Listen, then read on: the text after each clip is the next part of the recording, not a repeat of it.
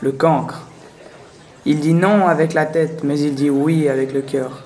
Il dit oui à ce qu'il aime, il dit non au professeur.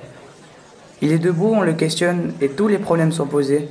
Soudain, le fou rire le prend et il efface tous les chiffres et les mots, les dates et les noms, les phrases et les pièges, et malgré les menaces du maître, sous les huées des enfants prodiges, avec des craies de toutes les couleurs sur le tableau noir du malheur, il dessine le visage du bonheur. Jacques Prévert.